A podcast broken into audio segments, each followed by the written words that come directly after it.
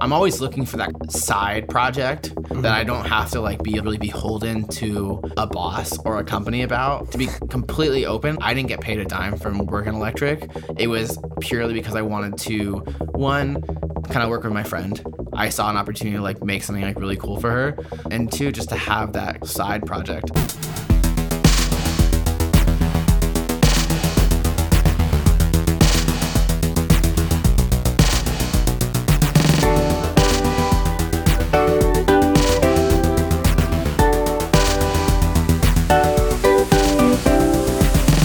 Listening to Well Fed. I'm your host, John Sarantino, a designer based out of New York, and on each episode, I sit down to talk with one of my creative heroes. Individuals whose work, style, and ideas I admire and continue to be inspired by every day. We discuss their past, present, and everything in between. Hey, before we start, I'm trying out something new this season and I need your help. I'll be releasing episodes every Tuesday until the final episode, and I'll be keeping my fingers crossed that I can keep up. I would love to get your feedback after every release, and I'll be giving away stickers and pins to everyone that helps out as a thank you. All you have to do is leave a review on Apple Podcasts or share the podcast on social media. Take a screenshot and DM it to me on Instagram or Twitter at WellFed Podcast, and I'll send you some good old fashioned snail mail. With that, enjoy the episode. On this episode, my guest is Danny Owens, creative producer at Squarespace, and also a talented photographer who's worked with the likes of Gap, Pendleton, Moment, and Urban. Danny, thank you so much for joining me today. What's up, dude? I'm super excited to have you on the podcast today because the way we came in contact was pretty random. It was over the summer, and I had just rounded the corner of the Squarespace office, and I saw the great, big, colorful, shiny facade that you had kind of put together in place for Pride Month. And that was a huge event that you were producing called Stand Proud. Yeah, man. So that was this like physical activation I got to work on. I've always been kind of into seeing things come to a larger scale within like physical activations and experiential stuff. Like I always love going to like brand pop-ups and there's so many in New York. So I kind of Yeah. want to do one of my own. And yeah, luckily I got to work on that and work with a fabricator and a really cool artist. That event was more than just the outside of Yeah. the Squarespace office. What else did it entail? So that was the physical activation. It was a kind of a microsite encapsulating um, the stories and photos of five to six uh, like kind of customers that are part of the LGBTQIA uh, community. And there was an event where it was kind of like a gallery opening. Yeah, it was a really like I saw it was like a really like holistic celebration of that month and what it means. You guys got to also work with the renowned photographer Ryan Pfluger. Yeah. Those portraits were beautiful, and the space here, you know, you invited me to come check it out, was amazing. The turnout was insane. There was a line out the door for people to get their portraits taken. Yeah, that was cool. I worked with another producer um, to do the photo side of it and kind of brought it together into that event. But it was really kind of a nice way to tie together where Ryan gave community portraits out. Essentially, you know, he just kind of opened up his uh, creativity to whoever wanted to walk in and have a photo taken. Um, and I'm kind of jealous I didn't wait in line. yeah, it was a it was a long line. The shrimp was just too good at the food bar. Before we kind of jump into a little bit about uh, your beginnings, have you found an alternative to Hot Girl Summer yet? So my I I've coined this. It didn't really catch on, but I thought uh, cozy, cozy boy autumn was was hopefully gonna be the thing. Um, I mean, I'm gonna embrace it, but Yeah, there needs to be an alternative. Hot Girl Summer was big, and now I'm feeling a little left out. yeah, I felt left out too. Like I, my beach bod wasn't ready. I, yeah, I was also way behind on that. So you're originally you're not from New York. You're from the West Coast. yeah, I'm from all over. I really struggled to figure out like what my home is. I was born in Palm Springs, California. Oh, wow. Which is really random. A lot of people go there for Coachella or you know a weekend out of LA or go to Joshua Tree, but like I lived there for 20 years, mm-hmm. and then I ended up bouncing up to the Seattle area to go to university and lived there for like four years. Then lived in Portland for a year, moved over to Philly for like nine months, and then I made it to, to New York. To New York. As a kid, you were inspired by the writings of Mark Twain, Robert Louis Stevenson, and H.G. Wells. Yeah. Were there any kind of standout books or anything like that that come to mind? Yeah, I mean, I was like a really like nerdy kid that was like really always into a book, and I feel like I was really drawn to kind of like those late 19th century kind of like American English novels. Like I loved Time Machine by H.G. Wells. I've read Adventures of Tom Sawyer and Huckleberry Finn like Yeah. a few times. You know, there's Robert Louis Stevenson wrote a ton of great great books about kind of like that like sea adventure life. I'm not like this adventurer going to the North Pole, but I think that's like where my like drive for like storytelling came from because it just like it enveloped me as a kid. That's cool. I also read that you ended up going to a school called the College of the Desert. Yeah. And I did a little bit of looking into it, but still the name is very ominous and pretty badass to be quite honest. Yeah, yeah. It was COD for short. Everyone thought I was talking about Call of Duty when I would talk about it. Um, Nice. But yeah, College of the Desert was essentially the only. Uh, it was a community college in in the Coachella Valley, um, and that's where I like went. That's where I like got like kind of got my first two years of school and all my general eds out of the way. I was still like majoring in art there. They actually have a really amazing kind of like arts program and. You know, my two favorite professors, Judith Cook and Ida Foreman. If you hear this, Shout out. you're amazing. But yeah, that's where like, I kind of like got this whole like I can do something that's creative and like artistic, and there's a lot of opportunities out there. So I started with graphic design there, and then ended up doing a lot of just like fine art classes. You know, you know, I took screen printing and Mm-hmm. ended up starting like a little screen printing business while I was there. So it was it was a weird little school, and their their mascots like a steroided up roadrunner, but it, it got my start in what I wanted to do. Before we talk about the screen printing, going through preliminary school and high school, were you taking any art classes or anything like that as well? Yeah, I mean, I think throughout my early schooling, like my parents always accepted or promoted doing anything that was related to art. You know, I, I was always like in an art class, extracurricular too, like not just in school, but like going to art classes, or I, I played the violin for 10 years, or I, I just was able to like try my hand at stuff. So I think that is always like was supported or ingrained in me that I could do something in this realm. Mm-hmm. You mentioned that you, you took a screen printing class. And Yeah. I shared a similar experience where I was like, yes, I can make anything I want now. This is it. You started a clothing t shirt company or Yeah, you did some deep dive. yeah. What was that called and, and what was it about? Um, so I called it ephemeral youth, um, and I was super into the term ephemeral at that point because it it basically means something that's like short but long lasting. So like something that's like a very capsulated time in your life or moment, but runs through the course of your life as a memory.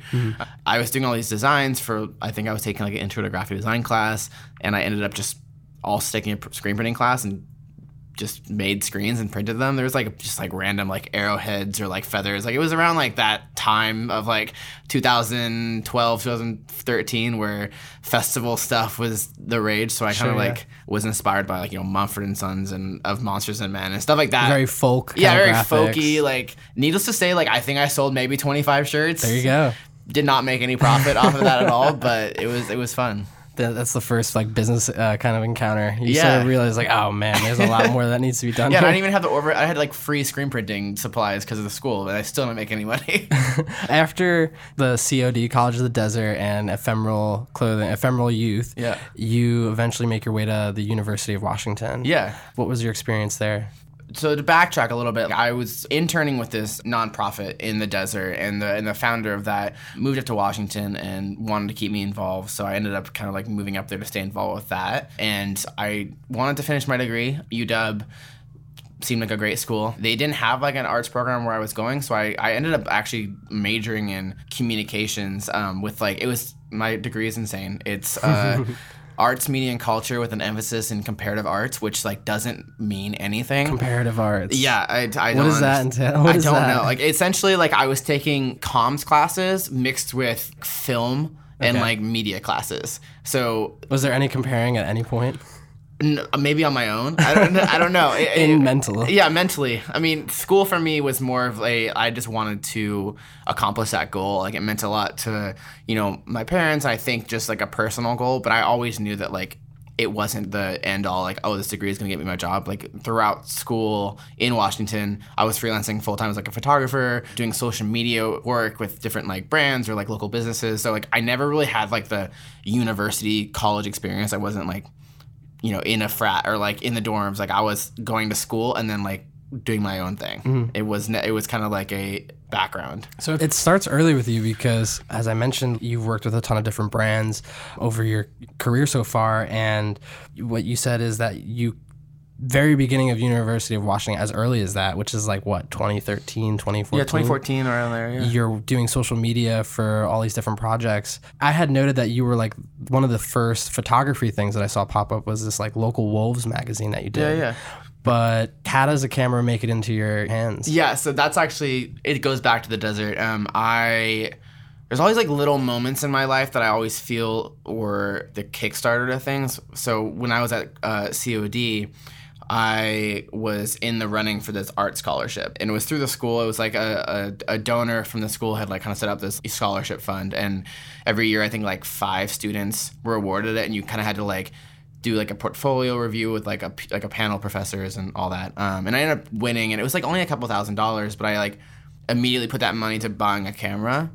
I think I just had always like you know Tumblr was big in the day, and I wanted to like be able to take photos, and I always like kind of like snuck the use of my brother's camera, but I wanted my own. So I got that camera, and then that kind of just like what became like my focus. And I've never been like a technical like kind of photographer. I'm like obsessed with gear. It was just like here's a camera, do what you can with mm-hmm. it. It was like a, a Rebel T3i, like nothing crazy, but I got like a 50 millimeter lens, and I was like sick. I can like take photos and portraits. So I take I started taking photos of like my classmates and then I ended up working with like a nonprofit and which led to me like going to Liberia to take photos there. Like it was just kind of like a crazy journey. And then the cameras always became a part of my life. Um, and when I moved to Washington, that was like right when like Instagram was like at its heyday. The PNW like photographers of like 2014, like I was a big deal, at least in that little like pocket. And so I started like, you know, going on hikes and taking like those like those like foggy Very like scenic. P and W photos. But I always knew that I liked the story in a photo and like people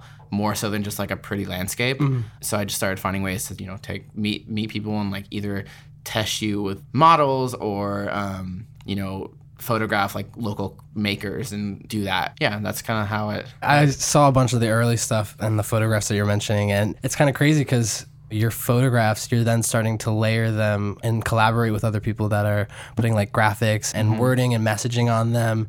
Going through your timeline was almost like a very much a a flashback to like what Instagram used to be mm-hmm. in a sense, which is really cool. Yeah. When do you start to garner the attention of like brand collaborations and things like that? so yeah, like the heyday of Instagram, there was like this crescendo to where people started becoming like these like micro influencers before like the in- word influencer was a term, um, and it was more just like people who like really loved creating photos that lived well on a social media platform and i think that i was never a part of the whole like flickr photo community that came before instagram but i like was i jumped into the instagram photo community like really like fast and like i, I got super uh, passionate about it so some early brands started like jumping on that and that's initially how i worked with gap because I had started gaining like some following. I think I, I was all, I was like an early suggested user on Instagram, which really like gets you a ton of followers. Not that they're like real followers, because a lot of them are just like random people who sign up and they're like, oh, follow this person. Then you- they never like engage with you. This looks cool. Ever, which is a whole other topic about like why Instagram's dead. But Sure. yeah, and so Gap was going across the country to like five major cities, like LA, Seattle, Chicago, New York, and Nashville, picking like five Instagram micro photographer influencers or whatever in that area to shoot photos of like 10 people they knew in Gap clothes. It was styled by the stylist that was on A Girl with a Dragon Tattoo, which was kind of crazy when I was 22 years old to be like, oh, you're shooting this thing for Gap. Absolutely. Um, was kind of wild. Just turned 21 last year. Yeah, Yeah, great. Now I'm working with this cool brand. It was sick, and like I, I think I got a little. Oh, this is like a bigger deal than it was because you know now I'm working corporate world. I know that like that stuff happens literally every month. Totally, exactly. Um, but yeah, so I got to take all these photos. They had like a pop up event where like our photos were on this like shipping container. Yeah, that was like I think my first opportunity to do stuff like that. it's kind of interesting as we talk through this is there's this sort of mindset change now where an influencer back then was like being creative and just mm-hmm. having your images and your work kind of live on beyond just like a circle of your what you call community or friends whatever it may be bystanders colleagues. And now it is very much a job. It's very much like a path that you take mm-hmm. intentionally to be an influencer and i say that in air quotes. Also now that you're in the corporate world you see that there's constantly influencer campaigns going on. It's mm-hmm. almost like a normal part of a brand's marketing Yeah. project. I mean, for better or for worse, I feel like influencer. I don't love the term because I feel like I think of Barack Obama as an influencer. Mm-hmm. Like, you know, he's got real influence. He's made impacts in the world. Like, you know, yeah, you can hold up a, a tea, like a like or whatever, and get paid some money for it and sure you're like selling a product but like are you like really influencing anything i got into that realm where i was just like random brands which is like hey like take a photo of this and post it and like we'll give you money and like i was a college student of course i was gonna do that you know it got me through college without having to like have like a day job but at the end of the day like it's kind of like a it's just like a little bit depressing like you don't have anything to show for it afterwards like and I wanted to do stuff that meant more or like was like larger scale. So I just kind of like stopped my Instagram to me is yeah, I have like these. Everyone sees like my Instagram like oh you had followers. I was like yeah, but like doesn't really matter. Like it was like five years ago when it was like crucial to like my living situation. Sure, yeah. I think now I constantly battle this idea of like when is that time period or when does when does the time approach when being an influencer starts to slowly just become less and less Yeah. relevant. People who garner these eyes and attention that go on from that, and then what happens when people aren't using influencers anymore? You know, it's Yeah, a I weird mean, idea to think of. That happened with like Vine. You Mm-hmm. know, like Vine, people had their entire like livelihood on Vine, and then Vine's gone. What do you do? It's a very ephemeral. Like that's like a perfect word for it. It's not something that you're gonna build the rest of your life on. And I, you know, there's a lot of people like Gen Z or like whatever you want to call it. There's a lot of like this like influencer culture right now. What happens if you lose your like followers? You Mm-hmm. don't really have like anything to fall back on because like your entire like livelihood is based on this kind of like made up status. Sure, yeah. Um, kind of saw that early on happening on Instagram. I just decided like, hey, you gotta like make sure you're not banking on this because then where you're gonna be. And luckily, I was able to like kind of pivot to doing some other things. you know, in between your time on the West Coast, you had mentioned that you end up somehow on the East Coast as well. But in between those, your photography, your work kind of leads you to work with a very cool podcast called Let's Give a Damn. Mm-hmm. And I think one of the things that stood out for me is that you got the opportunity to photograph Rainn Wilson Yeah, that was dope. from The Office, like the guy with the glasses. What's his name on The Office? Dwight. Dwight. I'm not a big Office fan. I'm sorry, everybody. It's all right. I forgive you. But I've like, seen it like ten times. that's awesome. I would catch it with my my roommate. He watched it like a million times, and Yeah, yeah. you know, I, I'm kind of in there, but I'm not. What were you doing? You know, what was some of the work that you picked up in between? So I don't know, like, a little nostalgic about like this time in my life because you know after I graduated and before I moved to the East Coast, I was full time freelance for like two years, and I just kind of took on like whatever kind of came my way, and I took on like three road trips, and I would just kind of like hit the road for like two weeks and maybe set up some meetings along the way. I'd do like some a little influencer content creation to like pay for my gas. And I would end up being able to visit like friends in different cities. And one of those times I just like happened to be in Southern California at the same time Nick, who's the founder of Let's Give a Damn, was gonna go interview Rainn Wilson. I always tell Nick, like, hey, if there's any opportunity to like photograph your guests, like I'm all about it. I love taking portraits and being a part of that. And I love the office. So like when he said, Hey, you're gonna come take photos of Dwight, I was like, that's pretty freaking cool. And I just drove up from, I was in Palm Springs visiting my friends and drove up to LA. And that day, I think, met Nick, picked him up, and we drove out to Rainn's ranch. He has like pigs, but it's like kind of, That's he's kind of a really cool dude. Yeah. And I had five minutes to take like photos of Rainn. Not my best photos ever. I mean, that's interesting to hear from you because I thought they were great. I mean, you know, Yeah. Rainn looks like a very stunning man, like out in the wilderness. I think I like captured him really differently than anybody else has ever captured Rainn mm-hmm. Wilson. Like I feel like everyone really plays into the kind of like kooky, like corny vibe. But if you meet him in person, yeah, he's like a funny guy, but he's also very like serious and he does really serious things and he's very intellectual. So I captured him in a way that was like not trying to be like corny. I want to be like, hey, this is you know a really smart man.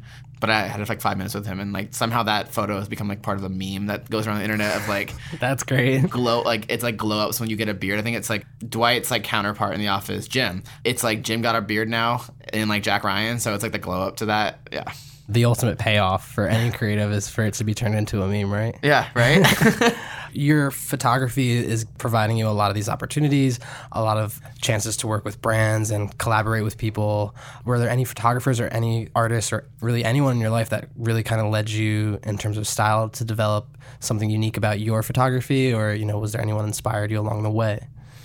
yeah, I mean, I think it's hard to like pinpoint like a specific person. Um, I think my time in the Northwest really like solidified a little bit more like my style and passion for creating. Yeah, I mean, I've always been inspired by like Annie Leibovitz, which is like a really easy like go to. Um, but just because of like her portraiture and like how she like tells stories, I'm not the kind of person that like tries to emulate other people's work. I think I honestly get more inspiration from films and art than just like looking at other photographers' work and be like, I want to be like that. I've always tried to have a little more of a cinematic documentarian look to the work that I love. Obviously, not all my work gets to work look like that, but the stuff I'm really excited about, I try to make look like that. More of a bigger story that goes beyond like, the one photo. Mm-hmm. Well, I think to that point about film, you had mentioned in the elevator, but you have a resolution to watch 100 films before the new year. Yeah, it's hard. What prompted that challenge and what, what have been some of the films included in that list? Yeah, so I mean, I have always been into movies, but I was only watching like I feel like I had like a small pocket of like, you know, obviously like grew up watching the original Mary Poppins or Shrek. It's yeah, or like, yeah, or like it's or even like going back to like class movies, like It's a Wonderful Life, or watching a lot of like John Wayne movies growing up, or like stuff like mm-hmm. that, and then new movies. But I'd never had the like the time, or it just like never happened to fill in the gaps of like a lot of these kind of like cultural moments. Like I'd never seen The Shining until this year, but I've like been around so many people who have like talked about references. I've seen like the photos of you know the axe coming through the door. Like I just didn't know, or or the, two like, of, like- yeah the blood coming out of the elevator. Like I had no idea what that was from.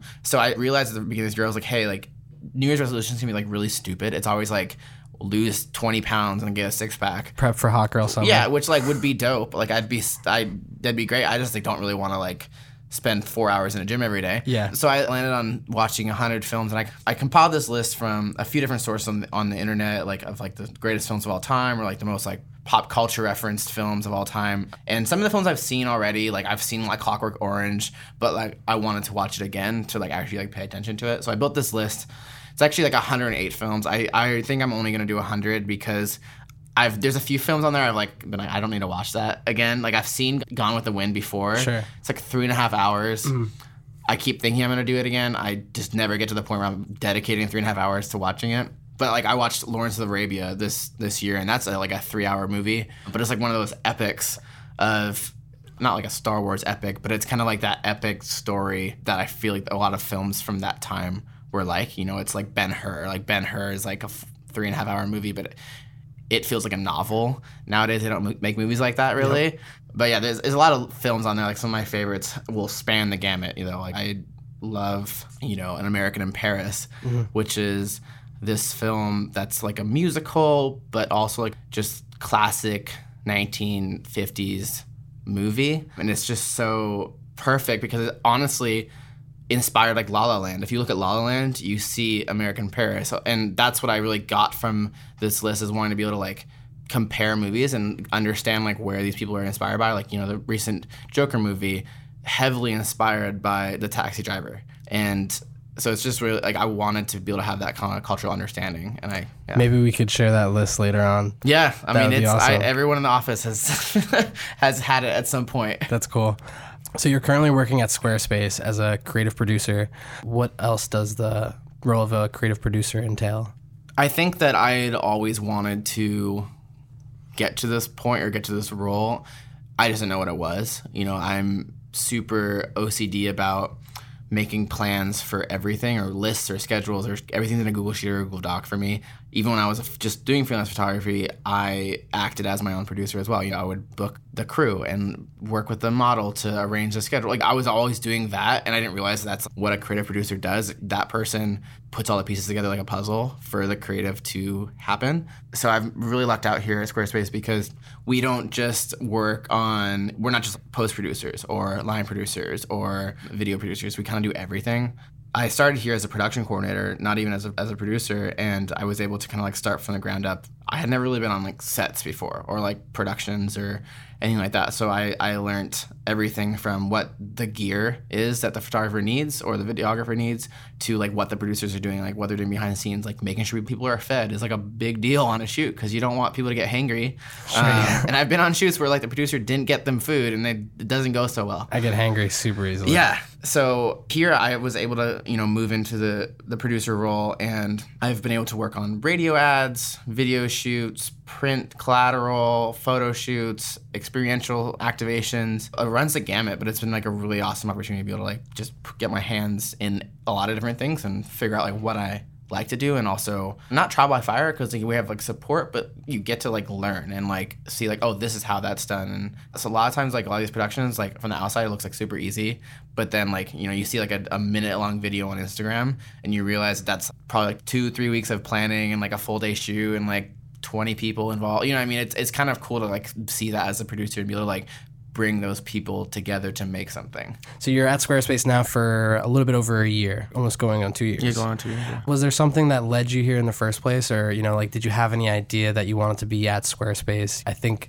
the company has grown so much in terms of a brand and, and has really made a stand for itself. But you know, what kind of led you here in the first place? So I was I was in Philly, Philadelphia, um, working at Urban, like the headquarters for Urban Outfitters and Free People. It was interesting because it was kind of like internal communications and creating content for the internal newsletter and website and for the campus and for the retail stores. And So it was a lot of like telling the stories of the makers on campus or the collaborations that the brands were doing.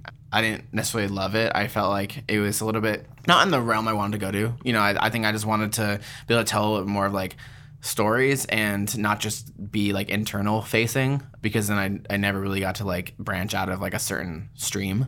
I was open to opportunities. I think I changed my like LinkedIn to open to recruiters or whatever you do. And someone from here like reached out about this position. It was a creative production coordinator. Seemed like something that was interesting. I'd had my website on Squarespace for like six years, so mm. I knew what the brand was. I wasn't tightly affiliated with the company. It wasn't like, oh, I want to like this is the only place I ever want to work. But the more I learned about it, the more I saw it, it aligned with my like ethos and like where I wanted to go really well. But I had never thought I was going to go to New York. That was not in my like.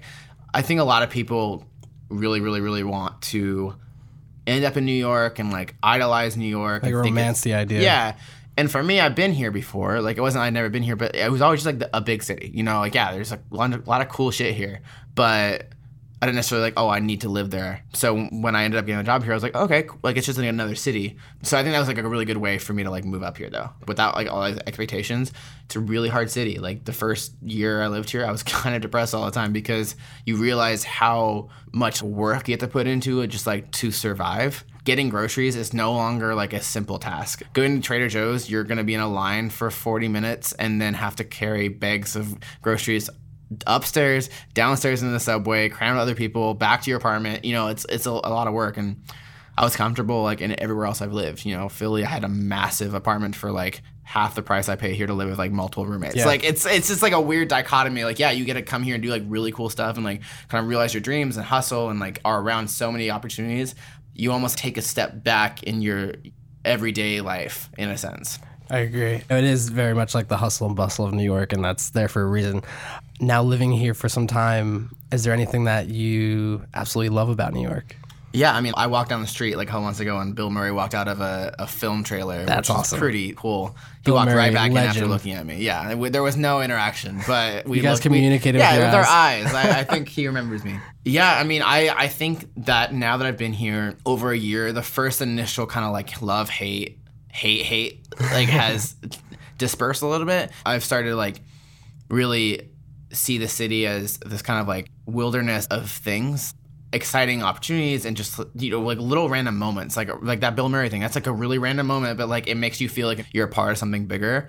I've been extra about trying to like do as much in New York as far as like things you can do like that aren't like touristy but like just like living here. You know I, I other day I got to go to like this director's talk with Roger Eggers, uh, the director of The Witch and The Lighthouse, and it was like free at the Lincoln Center. But those are things you don't like get to do other places. Yeah. Me and my girlfriend like love this like era of New York, like the, the 1940s, 50s, like Frank Sinatra kind of vibe, Rat Pack, all that, just because we love films like that too. Mm. And so, like, Little Italy is a place we, we like that's like corny for a lot of people, but it reminds us of that kind of time. Kind of has that vibe. Yeah, and that's like something that grows on you. When you come here to visit, you're like going to see like the MoMA and the Met and like the Statue of Liberty, but those things are all like dope, but like those are almost like not like New Yorker things I've kind of realized. Yeah. like I don't think I'll ever go to the Statue of Liberty like voluntarily again. Like the one time I went, I got stuck on it because there was a protest. A woman climbed the statue in That- protest. you were there for that. Yeah, I took the Wow. photos on the news. like That's great. the if you look at like the Fox News and like CNN like articles, it's like photo by hello at Danny Owens. It was That's awesome. yeah. Um, that's That's not so much of a New Yorker experience. That's no, great. it was weird, but but yeah, I feel like the little things in New York are what excite me more so now. That's awesome. Very much living and breathing the East Coast vibe right now, but growing up in Washington and trying to do a little bit of research from that side of the coast, I was able to find that Washington's also known for a lot of things. It's called the Evergreen State because there's a lot of trees. A lot of rain. uh, a lot of rain. You also have a lot of famous individuals from Washington, like Bob Barker, Kurt Cobain, uh, Bill Gates. But it's also known specifically around Seattle for its coffee. yeah. And what makes it so well known for coffee over there? I, okay, so for one, I think it's because Starbucks started in Seattle. Not that I love Starbucks coffee, but Starbucks is a lifestyle. In Seattle, it's a lot different. You know, the roastery was the first roastery, like the really cool, like Willy Wonka Starbucks mm-hmm.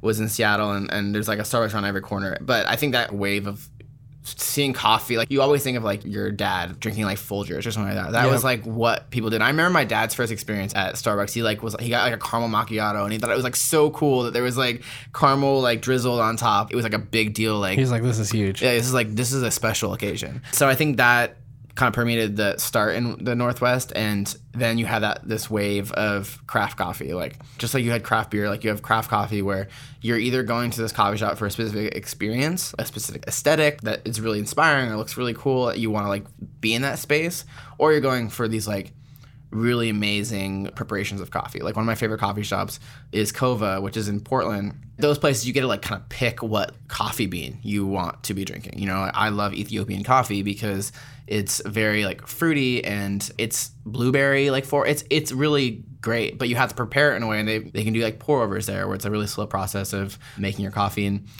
yeah, I think people are just like really like intentional about certain things. You know, like obviously like the Northwest is known for a lot of environmentally focused people and also people who are really into organic lifestyles. And I think coffee just kind of naturally fit within that. They wanted to source coffee that wasn't just your can in the grocery store. You're also over the summer working on a project for, Yeah. opening up a coffee store, shop, cafe. I don't know. I'm not a big coffee drinker, as you can tell. I'm called Electric Coffee House. Yeah. When I first moved to the Washington area, I moved to a, a little town called Puyallup, and I started working at a coffee shop there. That was like the cool coffee shop in that area. It was called Anthem Coffee, and I had been there before, and I thought it was so like I never in the desert would have anything like that. You know, we had Starbucks and Coffee Bean, but mm-hmm. they were not cool vibes or places to go. And Anthem had like a fireplace and like all like the young people like centered around that place. It became like the third place, you know, like not work or home, but that, that yeah. place you hang out at. And so when I first moved to Puyallup, I ended up getting a job there for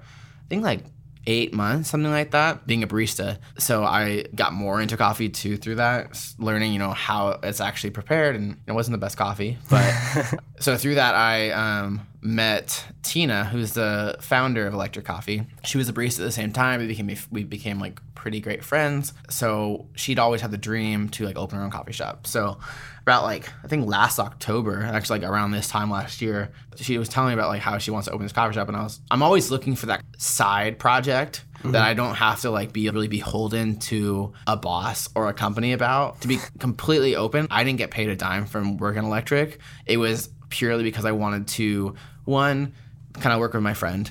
I saw an opportunity to like make something like really cool for her, and two just to have that side project. So I came on as like a hybrid creative director, creative producer on that. I crafted kind of like the overall like vision of what electric coffee would look like both from a branding standpoint and of like an interior standpoint and an experience standpoint. And then the producer side of it i hired a graphic designer alejandro rodriguez who was amazing. I hired my girlfriend elena hart who's a copywriter. And so that was like the creative team and so then I also would end up facilitating all the vendors. So any vendor, as far as like the neon vendor to the menu printer, that vendor, even like choosing the furniture, I would order that furniture. I was kind of like creating the vision and the creative like aesthetic, and then executing on it as well. That's awesome. You had mentioned that like you didn't really get paid a dime for the project, and you know I would I like to categorize that as like a passion project, right? Like this is something that you're really excited about that allows you to kind of expand and learn a little bit more and, and also kind of push your creativity a little bit. How do you find time to, while maintaining a job, dealing with New York bullshit, but also be able to put your heart and soul into a project like Electric House, Electric Yeah. Coffee House?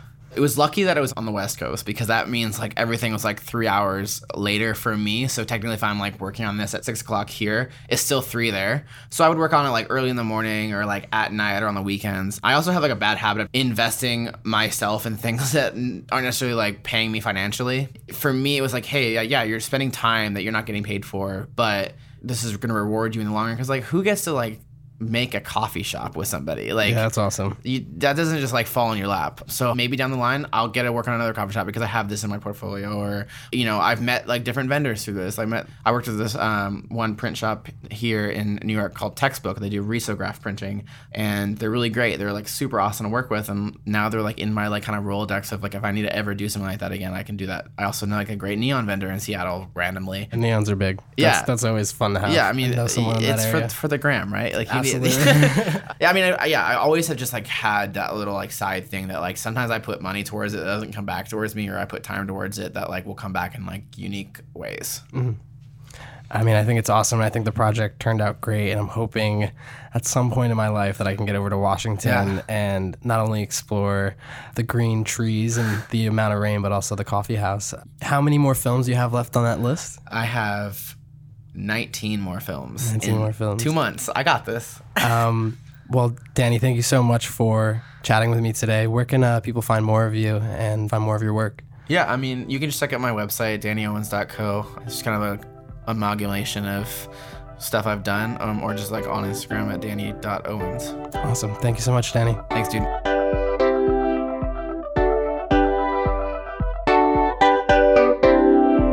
This podcast is produced by me, John Sorrentino, out in Jersey City, New Jersey. Editing, mixing, and music are all done by my friend Kevin Bendis in Greenpoint, Brooklyn. Definitely check him out.